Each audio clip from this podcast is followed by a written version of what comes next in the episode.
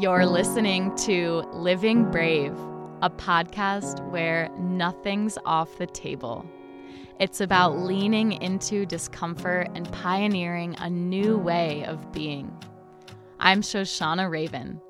I created Living Brave to break down the shame, stigma, and fear holding us back from living the lives we dream of. Here, myself, my guests, and friends share unfiltered stories and diverse insights to help us get out of our own way, build thriving relationships, and step more fully into our authentic selves.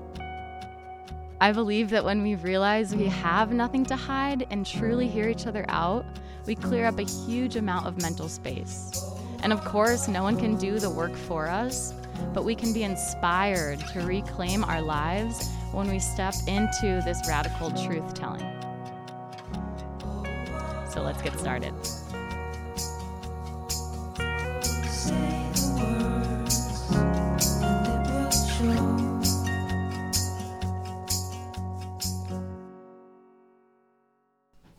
Welcome to episode 14 of Living Brave. Recording this intro from Lovina, Bali. It's in the north of the island, and I'm just shocked at how underrated the north and the east of Bali are. We spent a few weeks in Ubud, which is really amazing. Um, but definitely not off the beaten path or hidden gem. and um, yeah, it feels really good to wake up. You might hear some roosters in the background, and there's maybe some construction going on, which seems to be the norm in Bali. Um, but if you notice, there's a couple weeks of break from the podcast. I was really doubling down on retreats, planning India for March 7th to the 15th over Holi and Rishikesh. There's still a couple spots open if you're last minute like I am. And getting ready to launch an upcoming retreat for November 2020 in Guatemala, one of my favorite places in the world on magical Lake Atitlan and building out new online offerings. I'm starting to work with people one on one and create group programs that are aligned with the Living Brave mission. And they're all under the same umbrella the retreats, the podcast, and the program. The mission as to serve as a tool for our deeper connection with ourselves and others. It's about breaking down shame and fear culture within ourselves and standing up for that so that we can step into our authentic selves and find a sense of freedom in the ownership of our stories. So we can relate from a place of wholeness and truly see each other and free ourselves from constructs of who we should and could and maybe would be. So, if this podcast or this episode in particular resonates with you, I want to know. More importantly, I want other people to benefit from this work, um, from these incredible interviews and talks that are invitations for all of us to join together and question what we've been told. One of the best ways to support the podcast is leaving it a quick rating or review on Apple Podcasts. I'm always checking in, it serves as fuel for this project. I also love hearing your favorite episodes and your insights. So please take a screenshot as you're listening. Tag me on Instagram, Shoshana underscore Raven. Send me a DM. Let's connect. I love you. Enjoy this wonderful episode. Rachel Roller is a wellness and connection coach who stepped into brave leadership and saw her life truly transform when she started speaking openly and vulnerably about chronic illness. She's passionate about brain health education and self empowerment work. So she's really perfect for the podcast. Sitting down with Rachel, who's a good friend of mine, was easy, fun, flowy, and I'm sure you'll feel those vibes as you listen. We hit on topics like health and wellness, specifically speaking up for yourself and questioning the status quo when it comes to your health, issues with modern medicine, connection versus validation, mindfulness, dating, fear and vulnerability, and some amazing practices that Rachel integrates into her routine. Some great storytelling, lots of laughs. Enjoy. Well, let's dive into it. I love that Rachel is so pumped to talk about the things that we don't usually talk about. So, can you take us to like the root of the work that you're doing? Yes. So, about six years ago, I ended up, I was living in Australia. I came home. I ended up in the ICU within three months of being back with a bleeding stomach ulcer that had hit a blood vessel. So there were a few things that happened at that point in time. Um, I was in the ICU for a little bit. I had blood transfusions. I had kind of the whole bit.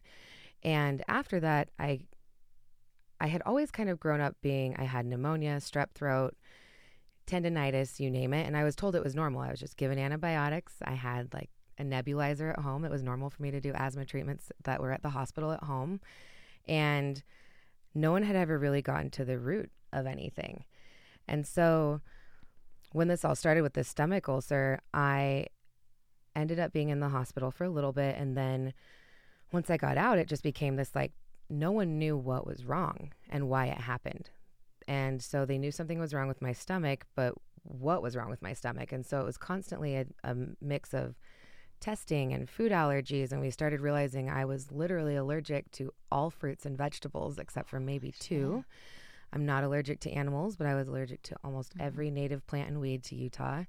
And it's it just became this like very overwhelming like, oh my there's something going on here. Mm-hmm. Um I went through 4 years about three three or four years of just not knowing what was going on with me. I was having spinal taps, brain MRIs. They didn't know if I had lupus, MS, Lyme disease. Um, they were looking for everything because they had no answers. Um, so I ended up moving to Colorado because I was just exhausted. I like had a spinal tap like 3 days before I moved and was just like I'm I can't do this anymore here. I need to just get a break and start fresh somewhere. I'm still close to home. I'm from Utah, so I'm about an hour and a half away flight. Um, so I was here, and within six months, my stepmom's doctor actually diagnosed her with mold toxicity. Mm. And I'm going to shout out Dr. Amanda Lucero on this because she seriously changed my entire life. Um, this information seriously cracked open everything. And I had a choice either to fall into it or to fight against it and actually stand up to it.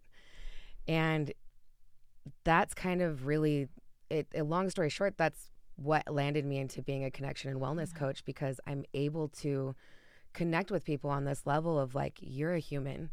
We all have vulnerable moments, whether we want to admit it or not. You have them. And either it's going to kick your ass or you're going to stand mm-hmm. up to it. And it will get you at some point if you keep pushing it away. Yeah.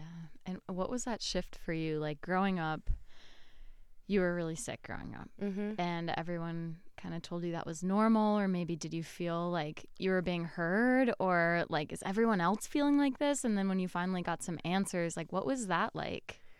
Well, it was kind of like looking back now. I'm 31 now, and I look back, and the the image I keep seeing is like when I was in my teens playing soccer because I would have asthma attacks on the field all the time. There were all of these issues, and I, it all like I, I felt heard and I felt taken care of, but we didn't know the deeper root cause, like actually how the body was functioning. Even like mold toxicity was a thing, really, and like how bad mold toxicity can be and what that really entails.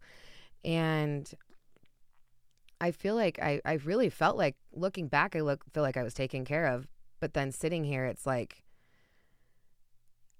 how do you know something you don't know? Mm. And I can't be upset about it. And I, I had a great childhood. I was always ha- like, I had a great, everything was great. And so I don't feel like I was like this sick kid all the time. Yeah. I was sick a lot. Like one, it was normal for me once a month to have strep pretty months, every Shit. couple, like every few months at least. Mm. And so it was just normal to me. I knew nothing else. I had my tonsils out at 15 months old, so it was like I had already had strep enough at that point. Wow. Yeah. So. Did were you able to talk about this? Yes. Um but it was more of a conversation of like this just is what it is. Here's mm-hmm. what medicine you take to manage it. Mm-hmm. It wasn't about like lifestyle changes. I had no idea that how much the food I was eating was actually influencing yeah my, my I don't have asthma anymore. It's barely detectable wow. because just when I stopped eating wheat, I'm so allergic to it that and it never came up on any blood tests, but my body was reacting to it really mm-hmm. inflammatory mm. or it was inflaming like any with it just was really bad. So that inflammation really inspired me to kind of take control of everything. Honestly, that's like you can look at that, and I, I was kind of talking to you about this earlier. Was just food can is the root of it all, and I can like I can have a conversation with someone and be like, tell me how you eat and what your eating habits are and what your favorite foods are and i can tell you exactly how you handle situations in life. Yeah just like there's like psychology around food and our consumption like health psychology mm-hmm. is such a huge field. I have a friend who's in the medical industry and she's like someone can have so many health issues but even like you can go in one direction where you're like kind of every little thing you're like really focused on and like it becomes like almost a manifestation of anxiety. And then on the other side like there's clear issues that are wrong but you just can't get yourself to like face them. Um and where do you find like that healthy medium of taking care of yourself and being like no i know my body and i, I you talked about finding a second opinion, like going to mm-hmm. a doctor. And if you don't hear something that feels right to you, like having that strength and that courage mm-hmm. to go somewhere else, to do the research, to not be like, okay, mm, that's it. Mm. It's absolutely like that is one of the biggest things because you anyone who has a doctor, they should be okay with you getting a second opinion or a third opinion if they're confident in how they're treating you. Because if they've been real with you and honest in this and you feel like you can have that relationship with them, you can go and have those conversations with other people and take it back to them. And if that's not a safe place for you to do that with your health, you're constantly going to feel like you're combating that. And I still deal with it all the time. Like I was just at a doctor's appointment this morning and my my osteopath was like, "God, these people suck." And I was like, "What?" She's like, "I can't get anyone to take our Lyme referrals." She's like, "I have she's like, your Lyme disease is just so I have Lyme disease and Epstein Barr as well. So it's kind of like this threesome that hangs out together, mold, Lyme, and Epstein Barr. So I know I wish it was a lot more fun. It's like not that much fun. Like I know it's names. like ooh, um, I know. So my Lyme disease though, like it just um.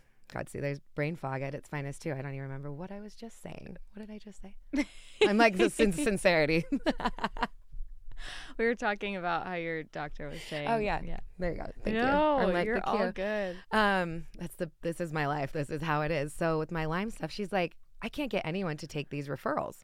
So she's like, we need to put something else on there to get you in the door, so that they'll talk to you. She's like, and I was like, no. I was like, actually, we don't. We're gonna find mm-hmm. someone who wants to hear us. I'm not going to get in there and see. And she was like, Oh, you're right. She's like, I just want you to get help so badly. I was trying to think of any way yeah. to get you to see someone now. Mm. And one of the biggest things I've learned with this is that the waiting period, being mm. okay with the waiting period. Oh, patience. Yeah. And I don't even know if sometimes I have patience with it, to be honest. It's sometimes it's a mental state of yeah. being, it's not a waiting period. You're just being present and it's not thinking of it as like like it's the same like i'm gonna have to pay rent on the first of the month and have that money. It's the same thing as like in a week if i'm going to get these test results back like you have to take care of yourself in the now in order to be able to take that in the future. Yeah and like why worry about it now? Mm-hmm. Yeah. That's that's a really good thing to remember because yeah. we we like to have the certainty and I think we trick ourselves into thinking that we can somehow control what's going to happen or knowing is so much better but ultimately like if you're diagnosed with something in a week like you will be regardless of if mm-hmm. you know a, a week earlier mm-hmm. um, can you like explain Lyme's a little bit more because I know that's that's a hot topic. It's controversial. We really don't talk about it. There's a lot of differing views and opposing views. It's yes. kind of like I don't know if this is how it, how it is, but with fluoride, like I was like literally, if you talk to a dentist, they're like, "Let me lather you up in fluoride. It's the best thing ever." And you talk to someone else, like I had a Lyft driver literally for a half hour on the way to the airport. All we talked about was fluoride, and he was like, "You need to like." He was just hammering me on it, and I was like Dude, I just went to the dentist like yesterday and I'm so confused. well, it's like a combo of like that person doesn't know that they might be inducing trauma in the person they're telling that to. Yeah. Full on. And like why the fluoride. So I ask like with all of this stuff, so with Lyme specifically, all of this, I can handle this. I would prefer to handle it all naturally. Sometimes that's not the case. And so with fluoride, so I recently just did a bunch of heavy metals testing and stuff. I've kind of had all sorts of tests done to see actually what my body is doing, like on a very cellular level. And fluoride is one of the things that comes up on there. It's one of the things there, there's a one that's tested for on a few of the tests I did. And it was making me laugh kind of because it's depending on how toxic your body already is right now, you specifically. So if you don't have like yes, fluoride is not good for you or you know, there's good and bad things, eh, but it depends on what's going on in your body. So mine specifically can't handle fluoride. I will get really sick. It doesn't make me feel good. And so I avoid it. But I'm not going to tell someone who's perfectly healthy that they have to avoid fluoride because it's not going to kill them. And I think there's this huge misnomer of people telling people not to do things in this drastic way when it's not life and death. Mm. It's got to be a personal choice and what, like, listening to your body. Yep. And yeah, I'm very, I get a little snappy about that one. No, it's, it's good. And so, yeah. It also goes to show how different we are mm-hmm. and, and saying like this works and this is the right way to live, to eat, to, yeah, to take care of yourself is silly. Mm-hmm. And I think it has to do with with looking also at a patient as an individual. Absolutely. And looking at them as like this system where everything's interconnected. And I think you were talking about one of the frustrations was that when you first met with the doctors and they couldn't figure out what was happening, they didn't look at how everything was affecting you and they didn't look at you as like a person. Right. As I well. was I was being looked at as a part, not as a whole. Mm. So it's like you'll see a specialist for, you know, your leg pain or something and it's like they're going to look for something wrong with your leg. Yeah. If they don't go to the root. And so the crazy part is though, so with Lyme, it's really hard to diagnose.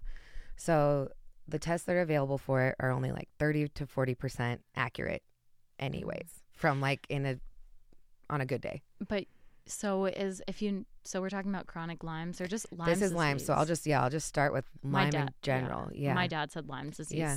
seven or eight times. I, I think I'm the only one in my family who hasn't had it. It's wow. like crazy in the Northeast. Just mm-hmm. the ticks are carrying Lyme's. Absolutely. Yeah. Yeah. Um, yeah. It's crazy. It's really crazy. It affects everyone. So I tell everyone that too. Like the the thing is, is we don't talk about it, but it's talked about, mm. and it's so like it's talked about in these communities of people who understand because it's so challenging to get diagnosed with. And part of it is is that if there's anyone who's curious with this is that Lyme isn't just in your blood. And that's a huge misnomer. It hides in synovial fluid, it hides in biofilms, and if those are covered, they're not detectable. But so that's why if you have all of these symptoms and they're continuing, there's a good chance that you have Lyme. And it's I say go ahead and like actually look at that, meet with a functional medicine doctor and see what's going on. I was have I've had I think four Lyme blood tests, and just barely in May was when it came back positive. Wow. But they I have chronic late stage Lyme, so I've had it for a long time. Um, and there's a difference too. Like I I don't have the experience of they don't know when I got Lyme disease. So I didn't I didn't get bitten by a tick. I could have gotten it in that blood transfusion because it's not something that's tested for, which I found out later on. Like there's a lot of things I found out wow. about those blood transfusions that they saved my life, but I wish I would have had a little more education so that moving forward I would have been prepared if something like this had happened. Yeah. Um and I'm not even saying that was it, but just the possibility. So Lyme it it has so many encompassing factors. So like brain fog, confusion, fatigue, um, muscle aches and pains. And I have never, I've been sick pretty much my whole life with mold, which is also very similar to Lyme. The mm. symptoms are very, very similar. So I don't even know when I would have gotten Lyme disease. Yeah. which sounds really weird to say. Like I I've it just got worse. I got a lot worse in the last 3 years. Mm. And part of that was because I got antibiotic toxicity. I got what's called floxed from Cipro, which is a fluoroquinolone antibiotic that's given in the hospitals for kidney infections and UTI routinely. And in a completely healthy person, it can do what it did to me. Yep. And so it's a like I guess it's kind of hard to really simplify Lyme for me specifically and I I am very careful with how I talk about it because I don't have the experience of being like having my normal health yeah. and then having it hit me, yeah. which I can only imagine how devastating like that feeling is. I do have the feeling of the antibiotic toxicity, which that was kind of they've told me the equivalent of if I would have been hit like I would have with Lyme. Mm. With all the, because it exacerbated the Lyme stuff times a thousand. It tore my Achilles, it deteriorated my shoulder joint. It just has caused all these issues. But the whole thing with all of it is if I didn't start talking about it, I never would have gotten better. Mm. I would never, like, I'm getting better. It's yeah. just slowly. And you have to just, like, not, it's one day at a time, one thing at a time. Yeah. I think that it just goes to show, like, one takeaway from this is like stick up for yourself, be brave, take your health into your own hands, don't take anything for face value. And then speaking of how much sharing has helped you through this, you share a lot about what you're going through. And I'm sure for people who are dealing with things like this, which they don't know where to go and it's not quote unquote normal, whatever it is, um, th- that's been extremely helpful. So, can you yeah. tell us about like the response that you started to get when you did start sharing about this? Absolutely. Yeah, and your journey of being vulnerable about what's going on with like this, hey, this is what's up with my body today. Yeah. So my mind and my heart yeah, and everything else. All of it. Uh, well, it started being it was verbal. Like I started trying to like talk about it a few years ago, but then a lot of it changed about a year ago, a little over a year ago when I started talking about it on social media more and started kind of connecting with people in the mold community and really kind of mobilizing around people who understood what I was going through because it I had never really done that for myself before, honestly. Like this was a moment of being like like I always had support, but I like was like, "Oh, we're all going through this together. Mm. Let's figure this out." And it's so different for all of us. It's really crazy how it all turned out. So, I I just started talking about it and I share everything from like literally like I can't shit today or I've shit too much today or mm-hmm. I'm like can barely stand up or some days and it doesn't make sense to people like some days I wake up and I feel great. Yeah. And I look at those days like, oh my God, I'm so thankful. Like, I'm just, I'm not, con- like, because most days I'm worried about, not worried, I'm in pain with my body somewhere.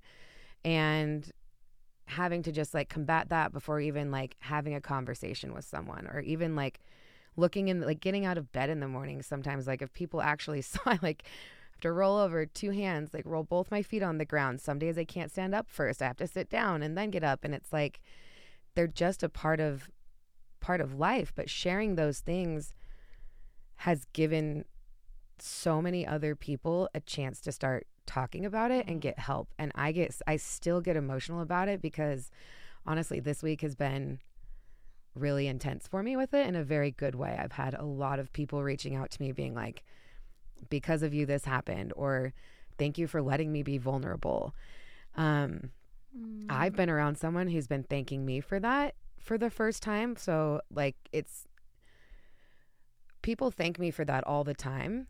But to be seen and to have that thank you at the same time on mm. such a deeper level has been so beautiful. And I feel like I finally have understood like what I offer to people. And it's kind of a, it's just, I just, I want to share just one part of it that's really important to me because one of my best friends from college, um, she has a really rare brain tumor. And she's had to go through, she has Lyme too, and she's been through this. So we always talk because she's like, You've, I've had two brain injuries as well in the middle of all of this. So, um, we talk about it a lot. And she's like, Do you ever feel like there's still something wrong? And she's like, That's kind of how I felt. So I was like searching for it more. She ended up finding this brain tumor. Well, this woman found me on Instagram through some of like the mold stuff she has the same brain tumor as my friend. And it's one of these like it's a mucus like it moves around the pituitary gland. So it's really hard to to diagnose and even to treat. And they actually connected and stayed with each other in LA to have that support is so special when you're going through something that people just don't understand. There's so many times where people look at me because some days I walk with a cane, some days I don't. And I used to feel like I need to have to explain it. And it's like, no, I have rotating pain in my Mm. body every day. I've been in a, two brain injuries. I was in a car accident that herniated my spine. I'm Like, I don't need to keep explaining this to people. I just need to be. Mm, yeah. Our need to like explain ourselves when we're Mhm. acting out of the norm, like, no, no, no, this is why. Or like, you know, just be yourself. And if someone asks, like, be compassionate and explain. But we don't have to keep making excuses for why we are who we are. Mm. And really, it came down to it was like, am I answering them with my truth or the answer that I think they want to hear? Who am I Mm. answering this question Yeah. for? Because I don't feel the need to give an explanation. I know. Yeah. And so it's like it's it's okay. Like they're curious and some people don't know how to ask about it sometimes. Like like I get asked a lot, is that for fashion or do you actually need that? Mm-hmm. And Uh-huh. I I just laugh and I'm like, "Oh, I'm glad you think it looks good." You know, like I try to look at it that way because the person that's saying that to me isn't like you could think, "Oh, they think I'm faking it." Yeah. I've not thought that once. Yeah. It was literally I was joking about it the other day and I was like, "Oh, do you think someone thinks that when they're saying that to me?" I was like, I didn't even like that didn't even cross my mind because I know that I need it. Yeah, it's yeah. I think those fears, like when when someone says something to us, and then you're like, well, "You think this about me," and it's like, I didn't say that. That means what you might Yeah. think that about Uh, yourself. yep. You know, so I think that's a, a another good reminder. It's like when you jump to what you think someone thinks about you, that's usually just a projection of what you think about yourself. Uh, I did want to go back to when you were talking about uh, your social media and sharing and Mhm. yeah. all the sh- all the shit that you share. It, has there been one thing that you were like, oh fuck, I'm gonna post this, and like, Mm. kind of like, should I? Mm, yes. Uh, and you shared something like that maybe felt like a leap for you. Yes, I don't know if there's a specific one cuz I'm going to be honest, I feel like that with almost everything I post. Yeah. because and I shouldn't say I, I've kind of started to do more of like mindfulness stuff within there, not just Mhm. my health stuff, but um, I posted about um, some breast biopsies I had to have done a few months ago, and that for me was a very like that was an I'm out here moment. Mhm. Um, I explained like I had been shot in college at a drive by in that same breast, and I had a lump there now, and it was like my body and I even talking about it right now you just watched my like my whole body goes back into this like absolutely petrified mode so the fact that that's on like my social media is a practice for me Mhm. because I look at that and I look at it now as like confidence and being brave and being like putting myself out there in order to help someone else be able to speak up. I'm not doing this to be like, look at me. I'm doing this to be like, look at me. You might be going through this too, and it's okay. Yeah. Yeah. And how do you keep things like light? Because you're such a like a, a happy and joyful and totally dynamic person who just lets it flow. And I am wondering because this stuff can be so intense and like I I love being in intensity, but what are the things that like keep it fun and keep it light and human? So I really just I did a lot of practice on mindfulness. And I know it sounds it's not like I feel like the words getting used like thrown around a lot lately. Yeah. Same with like manifesting and meditation and all of this. And it's really just about like put your phone down. Mm. Put your freaking phone down. Like just be present. And I say put your phone down because whether you're on your phone or not, like are you actually looking at the person across from you? Like are you are you hearing them or are you just like kind of are you listening to what they're saying? Like you know they're talking. Mm-hmm. And I think a lot of it has been shifting into um, really just being present and being open with how I feel. And I stopped surrounding myself with people that didn't want to hear me. That doesn't mean they don't like me. That doesn't mean I don't like them. It just is right now I need to be heard in this way because I'm going through a lot. And people some people just don't understand. And that's okay. But and and there's been people that have left my life too. And it's like their choice. And it's it's never easy to make that choice. But I don't blame anyone who's left. I thank everyone who's stayed. And I get to choose those boundaries of like those people just like they do. So I'm not going to be mad if someone decides that what I'm going through is too much for them right now. They may have another situation that is personal to them that they they don't even know is bringing it up for me, you know, for them, yeah. like triggering them in a way or something. Just it's not about me. It's yeah. everyone's so individual with it. And I think the happiness and the continual like being upbeat and kind to people, it's like just be kind. If someone, okay, here it is. Their feelings are not my feelings. Their actions are not my actions. That's how I broke it because I seriously could not get through a day without having multiple panic attacks, anxiety attacks, couldn't breathe, was like blacking out from all of it. Siri decided to chime in on that. She's like, okay, here's what I found for anxiety attacks. It's literally what she said. Wow, thanks, Siri. Um, that was really funny. Um, but I was having them every single day, and it was like, I was told so many times that that was normal and that's who I was going to be. Like, it was like, oh, you just, this is, anxiety is a part of it, mm. this and that. And I was like, wait a second. I can change my mind. Yeah, the ability to like redefine yourself. And it's funny how much we feel like people are limiting us and like putting us in a box when really we're the ones doing that to ourselves. I have always, not always actually, once I really learned that the core of like all religion and all spiritual teachings is that you are this unchanging like self beneath beneath everything and then everything else like even your personality is always changing mm-hmm. and attaching to that is like the root of all suffering and mm-hmm. holy shit that when i heard that for the first time i was like oh my god i've been putting myself in a box of like you're an extrovert therefore if you're an intro if you're being introverted whatever that means then like you're not being yourself, you're not living up to your expectations, you're not living up to other people's expectations. And when you step away from that, it's like, no, I can be all of those things and I'm not funny and I'm not I'm not depressed and I'm not a person with anxiety. Like these are all things that come up and they are very real, but like I can be a completely different person on the external, the changing stuff and and that's not anything to be worried about. And although my communities that i'm a part of might be like ooh you're different or you've changed like you know at the core who you really are and it's kind of fun to be changing all the time. Well and do you think a lot of it too is like we're taught growing up and so many people say like how are you today? Like they expect to hear one word like it's a good day or a bad day. Yeah. And it's not like it's if you start looking at your day as uh, like uh, oscillating emotions and you're going to have good and bad moments, it changes the entire definition of like, there are no more good and bad days. Yeah.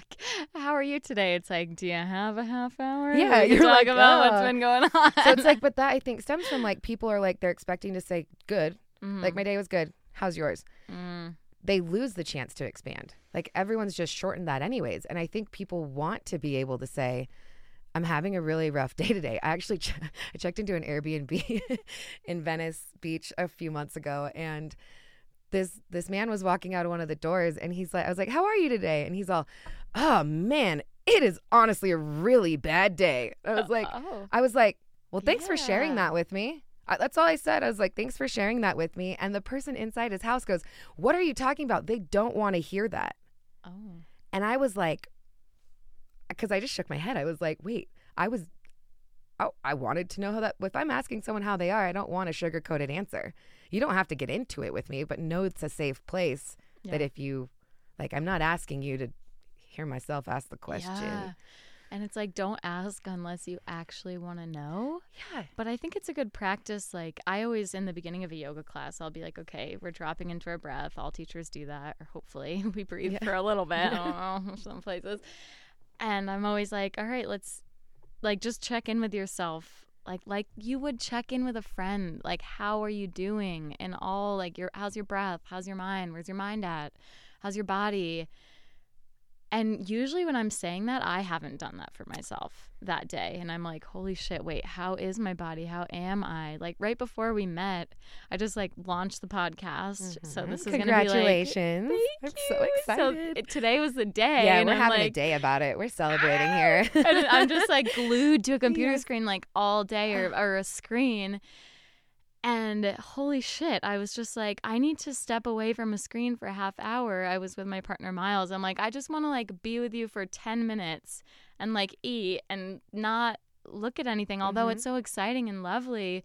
But like, it's funny how this could be this like, oh my God, amazing day. And like for him, he just like landed these clients and we're like, it's funny that this is like both what we've wanted for months mm-hmm. and yet we're like so fucking scattered right now and mm-hmm. like because we haven't been present with like reality. Yeah. I'm like, I don't even know how to operate right now in the real world. Oh my God. I haven't checked in with myself. Yeah.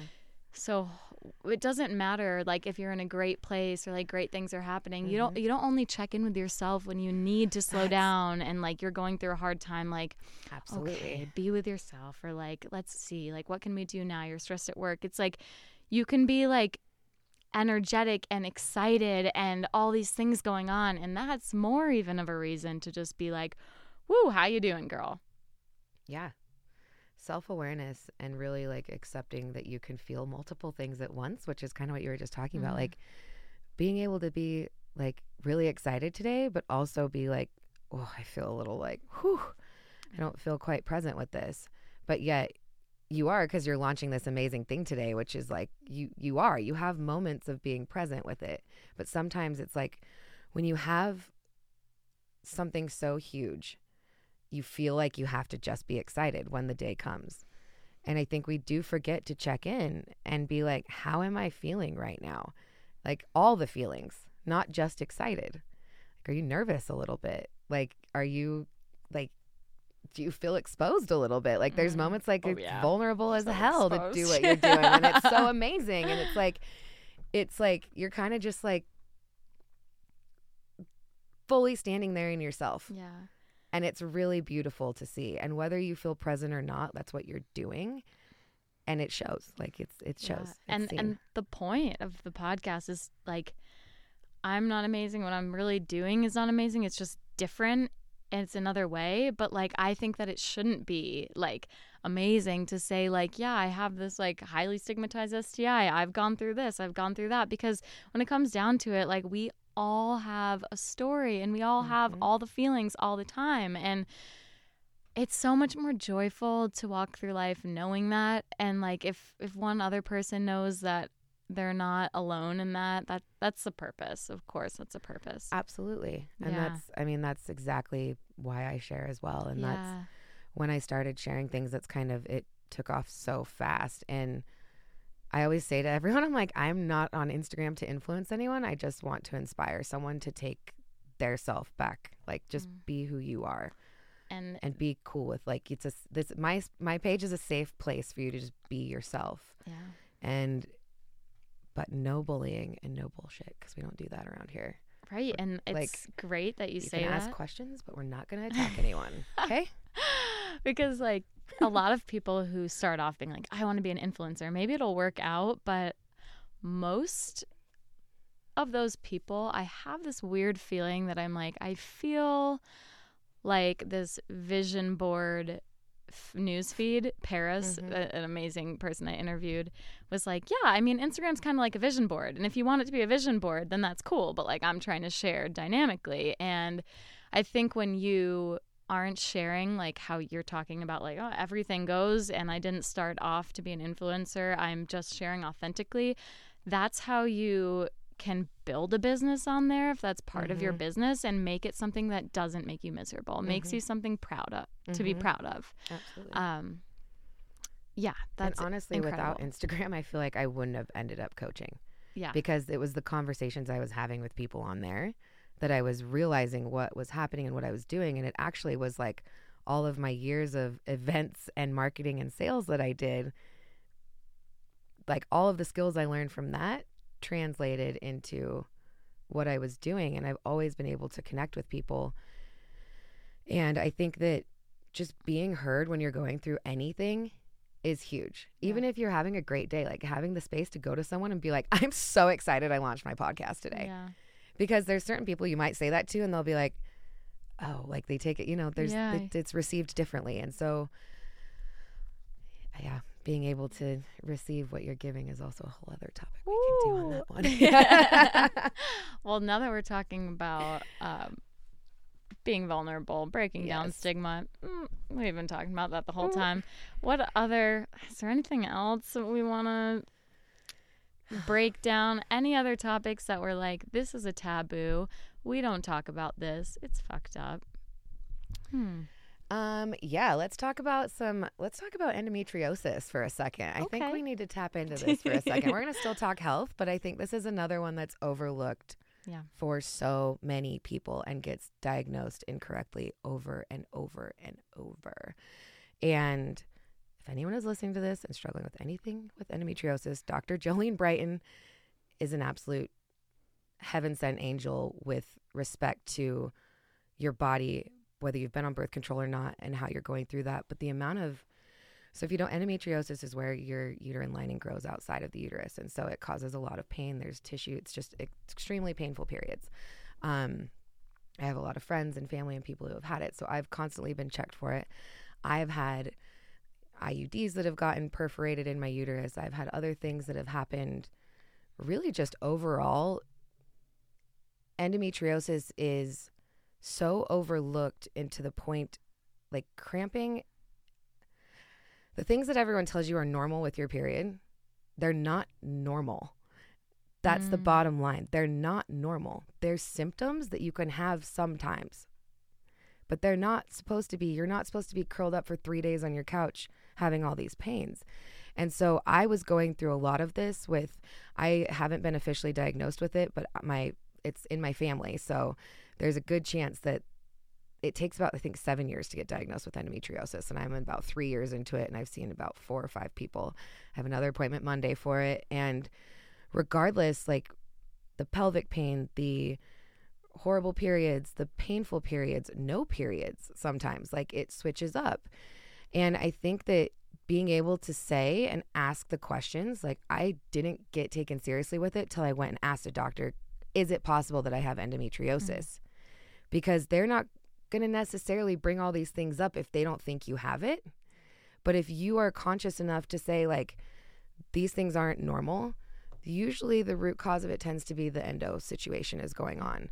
And I think it's something that I've started talking about it more with friends and it's it's been coming up a lot and it's hard to get treated for. Mm. It's not just like pelvic pain, it's not and there's so many things that you can do holistically in conjunction like integratively to help ease all of it.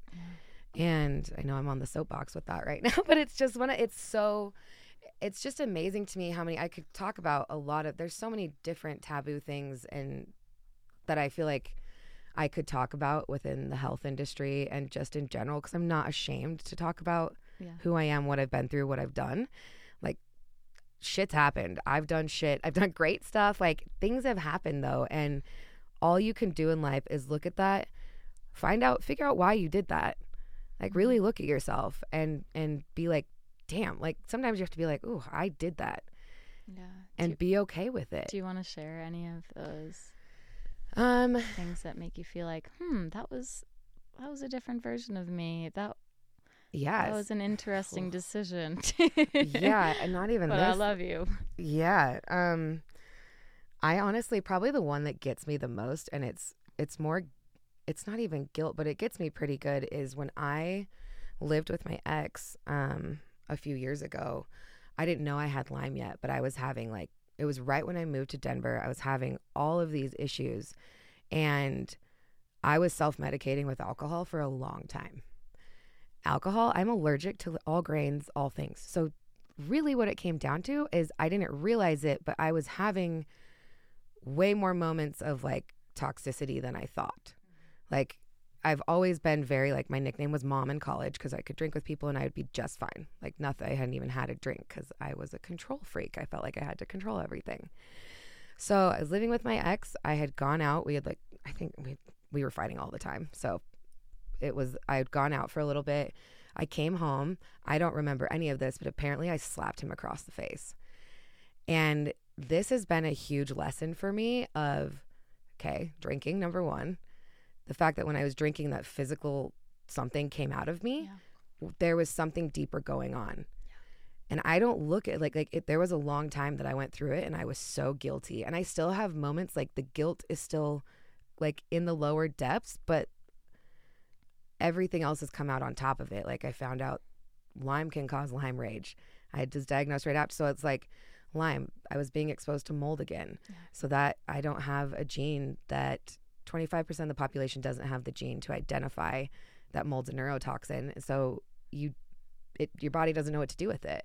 So when I'm exposed, it's really intense and it gets headaches. I get loopy. I just don't feel normal. I didn't know any of this then. So I hadn't been diagnosed yet when this had happened. And so with the mold, even yet. Yeah. So that moment for me was really huge because that is the moment I always go back to when I'm doing my inner work right now as an adult, no matter what's happened. I go back and I'm like, okay, I was in so much pain that I physically hurt someone else. How did I get to that point? Mm. And like I can't think of other times in my life where I've reacted like it was just that like and and the thing is is there's questioning then I go did I really do that like then mm-hmm. I then I'm questioning like his integrity and it's like what am I doing and it became this like very guilt intertwined with trauma intertwined with reparenting and unlearning and learning and it really made me look at myself and ask who are you and I think like it's still hard for me to talk about, really hard, because it's something that I know is hard for both of us still. And it's something we see each other regularly. Like it's something that we cross paths. And it's like, I just saw him recently and was like, I want you to know that I had Lyme when we were dating and I didn't know. And I don't think it's any excuse. But if you ever want to talk about things that happened with us, I can mm-hmm. probably, I can give you a route now as to why I acted that way it's not okay, but I can give you the reason as to why. And, you know, we've had those conversations. And at the same time, I can look at him and be like, that's who you are. And there's certain reasons you reacted to me in certain ways. Like fighting isn't just a one way street. So I don't look at it like I was sick, we were fighting. It was, there was a duality there. And I think it taught me to be soft on myself. It taught me that you can change your mind, you can change how you handle things. An action doesn't define you mm. you can let it. And if you start thinking that, then you're going to continue doing that. Like it's kind of like yeah. you are what you think. Mm, you are what you think. Yeah. Yeah. After all this, talking about inner work and also being a connection coach, mm-hmm. which it seems like, you know, it's the inner connection as well. Mm-hmm. And then your connection with, with all the facets of your life. What are some things that you do now that you've found like really help with yeah, connection, let's just say. Yeah. So you have to be searching for connection and not validation. So when you're going into a conversation, mm. if you're looking to just be validated with what you're saying, then you're constantly going to be disappointed and you're not going to feel like you are connected with these people or anyone, even yourself. Like you disconnect with yourself at that point. And there was a point when I was I would talk about my health stuff and I didn't realize that I was I was talking about it in hopes that someone would hear me that also was going through it. I didn't quite realize that's what I was doing when I shifted to talk about it because it was what I was going through. People showed up out of like literally everywhere. And I was like, "Oh my god, this is crazy. This is like standing in my truth is bringing people around me to support me." Amen. Don't talk to be heard necessarily or to get validated, but talk to connect, mm-hmm. act to connect. Yeah.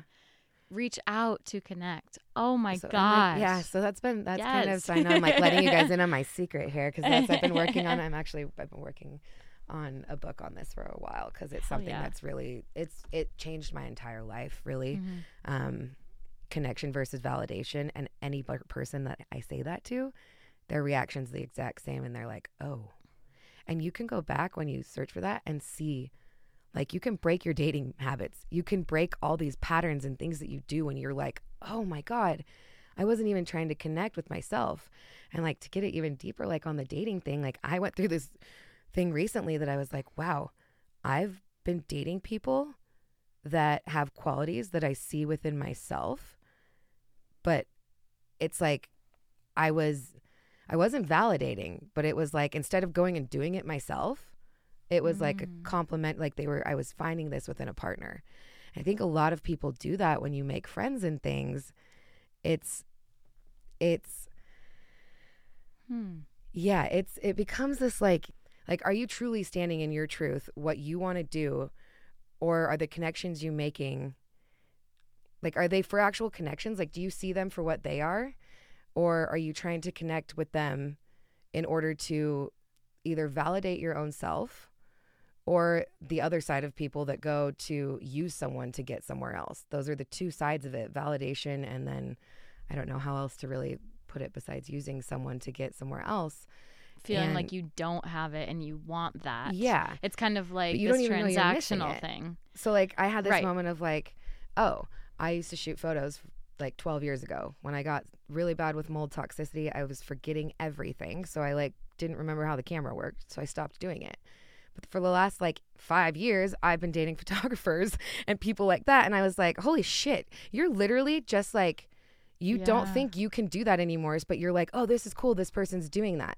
And it was like I wasn't oh. finding that worth within myself anymore. I had given up on it and was finding it within someone else and still being happy. Like I'm not I wasn't like I didn't realize I was missing it. And I had this like epiphany. I had a friend ask me to shoot a wedding with her recently and I was like, "Whoa, hold on." I was like, "Let's back this up." I was like, "Oh my god." I was like as and it is really like it's pers- it's different for everyone Mm. like those those projections will be different for you for everyone it could be something from your childhood it could be something but like they come out in your relationships Yeah. until you really break it down and i just had to start searching for like even within yourself when you're having like self talk like what are you telling yourself? Are you connecting with yourself and like actually feeling and hearing yourself? Or are you telling yourself what you think? Like someone told you one time that that dress looked bad on you and now every time you look in the mirror that's your first thought and then you're like oh Yeah. or you i look good and then oh wait but that one person said that Yeah, or do you need to ask someone? Mhm. Oh my gosh, like Yeah. I, it brings me back to like middle school, high school, and you would be like, "Whose house we're we getting ready at? Yep. Getting ready," and you'd try on like twenty outfits, and you're like, "What about this? What about this? Like, how does this look?" You can't just look at yourself and be like, "Yeah, this looks good," and so that's what's been pounding it, it pounded into Mm-hmm. you forever. Yeah, it's it's such it's so it's so it's yeah it so just goes so deep because i've had to unravel so much and learn so much to figure this stuff out because I, Yeah. I went from panic attacks and anxiety attacks every day and literally not think i i didn't know i could get better from that i didn't know how to Mm. and it was seriously just sitting with myself and being like is this for me. Who am I doing? What am I doing this for? I was getting burnt out all the time because I was overcommitting. So when you like, I tell anyone, I'm like, if you think you have too much on your plate and someone asks you to do something, are you doing it for you or are you doing it for them? And if anyone asks me like, no, but they're this person, I have to, I'm like, no.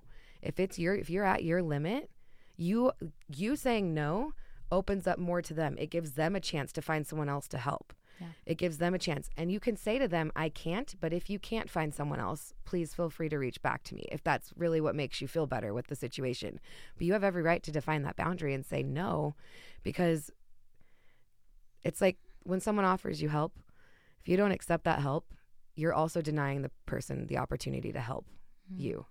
It's not just about them giving to you, it's about you receiving and allowing that reception for them. Because most people aren't trying to help for themselves. They're helping because they genuinely want to. yeah, it's And the a- best feeling. Mm-hmm. Yeah. It's the best It's feeling. so good. It's just so good. like when you want to give and you ask and someone says yes, like you get the best present for them and you're just like, oh my It's like- god, it's better than getting one. Oh, it's so let good. someone do that. Yeah, practicing receiving. Mm. Yeah. And just, I think between really practicing receiving and practicing giving, like the sharing. That's a huge part of it. And then connection and validation. Like those are really the roots of it. And how I think about it in the mornings, I do a routine. Um, when I first wake up, I do like what I call a brain dump, and I just like let it rip whatever's on my head, even if Oh, it's like a, a journal or- scribble or... something. Yeah, sometimes I even just have like a piece of paper next to my bed and just like Oh, do whatever. It depends. I Yeah. don't. Def- I don't like to put it in like I have to be in this journal because I wasn't doing anything for a long time because I was like, oh, I don't have this journal with me. This, and I'm like, no, just get it out. Ooh, Just get it out. It's cool if you lose the piece of paper. Like, don't worry. Like the whole point is to just get it out, not to keep it. yes.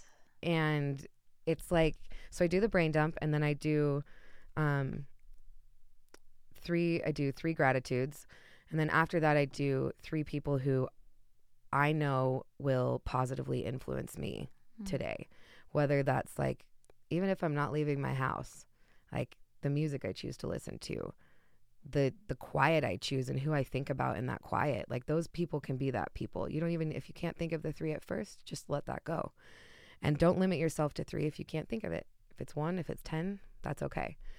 But three seems to be a digestible for most. And so after that, I do um, a meditation. And whether it's 30 seconds or however long, doesn't matter. Just tapping into that space for a moment of being like, and it's not even, you don't even have to think of it as meditating. Literally just sit in your space and name 15 things around you.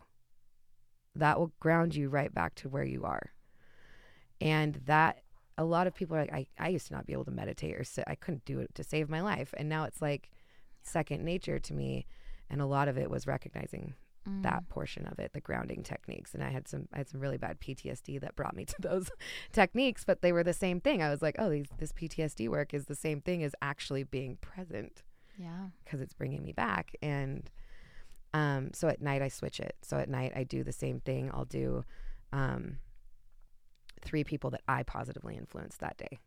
So I do the same thing, but that's the one that I switch. Oh, I love that. so Because- much. Yeah, and when you go, if sometimes in the morning, if so you can switch those too, if like it feels better that like you know you're gonna go have a killer day and like just go Yeah, go do that. Or if you're having a really hard day and you're like trying to find the the the silver lining in it, like some days I have a lot of doctor's appointments and I'm just like and I'm like, no, okay, who's at the doctor's office that I'm going to want to see? Like who's going to make the Mm. appointment good? Not like worrying about what could happen or the stress or that shot's going to hurt or I don't want to get my blood drawn again or whatever it might be. Um yeah, it's just it's all so everything is so interconnected and it's just it starts with yourself and it starts with being vulnerable. yeah, And a lot of people I think think being vulnerable means you have to be it with other people. Yeah. You d- you don't. Yeah. It's not for everyone. I'm You- like, sharing isn't for everyone. It's not No. everyone's path.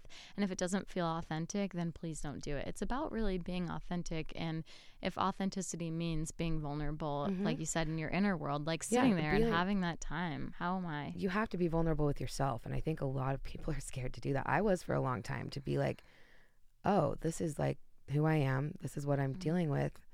Okay. Yeah. And like, "Oh, I see you." Like actually like seeing yourself and being like, "It's okay to be going through these things." Yeah. And I think we silently suffer so much for things that we don't need to. And a lot of the suffering is created from either lack of feeling like you can express yourself or expressing yourself. And at one point in your life, someone told you not to. Amen. And sticking up to that, I believe, is part of bravery. I always love to ask a friend on the podcast what their definition is of living a brave life. Like, what does that look like for you? Because we all do walk these very different paths, and they're all equally valid and beautiful.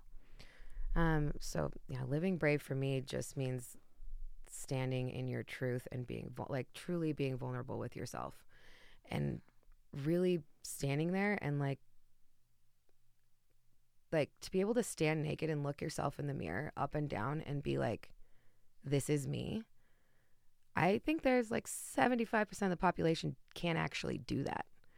There's some shame in there with things and I think just living a brave life is and it's not you can't do it, it's they don't do it. And they're scared to do it and they're fearful of it. And this fear is guiding people rather than, you know, I had to stop living a fear based life.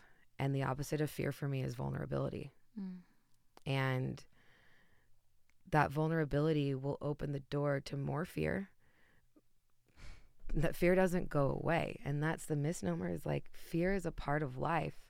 And fear should be a driving force, not not a deterrent. And the way I mm. changed my mind with that is truly like to be brave, you have to be able to discern between nervousness and excitement are the same feeling with different um, like different names attached to it.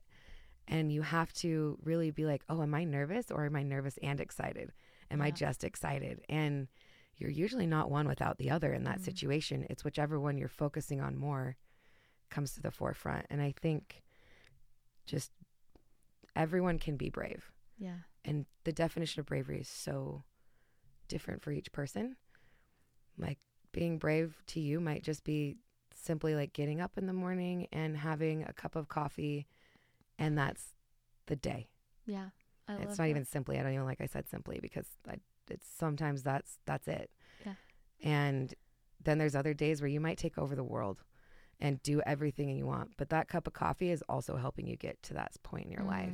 And remembering that slow down is just as important as speeding up. and brave to say, Mhm. yeah, this is my truth and I'm living it. I love that you said fear as a driver. Mm-hmm. Um, I think it was Big Magic, the book that I Yep. was reading, and she was talking about like invite fear to the party. Like you're driving the car, fear is in the back seat. You're gonna invite fear. It's gonna try to like you know guide you where you're going. You got the map. You know where you're going. Be like. Excuse me, can you quiet down in the back? Like, I invited you. I see you. like, You ready for this? So the day you asked me to be on this podcast, I ran into a group of women at the co working space I'm a part of, and they were reading this book, and I had never heard of it before. And so this is like, so you got to read it now. and they were talking about exactly what you just said. Mm. With the one like minute I walked in the room and walked out, I'm like, all right, I guess I got to go pick this up now. this is That's coming up twice. amazing. Yeah, I'm like, oh, Ah. that's amazing though, and you're so like, she's so right. Yeah. Like, I I need to go get that book. So yes. when we're done here, that's when we go. Oh my gosh. Well, I feel like I could talk to you forever, Yes. but we will wrap it up. How can we connect with you? So you can find me on Instagram. Um, my last name's Roller. So forever I've I wanted to be Cher my whole life. Let's just be real from Clueless. That's like really where my was at. I wanted the white Jeep, everything. My Instagram is rolling with the homies. um, and then you can also email me as well. Um, it's Chel, so C H E L dot roller at gmail gmail.com. Um, there's a lot of fun projects that are coming up. So Mm. please, um, Instagram is the best way. If you don't have Instagram, please feel free to email me and I will happily like loop you into everything. I have a separate list, but collectively right now with uh, my flares and not feeling well, it's a little better for me if you can all gravitate towards Instagram for right now. and I'll be directing you elsewhere soon. Amazing. Well, thank you all so much for listening to this episode. It's so special to be able to share this space. So thank you so much. And thanks to everyone listening because you guys are brave as can be. It takes Yeah. a lot to sit through this too. It's a lot of mm-hmm. info. So We love you. thank you.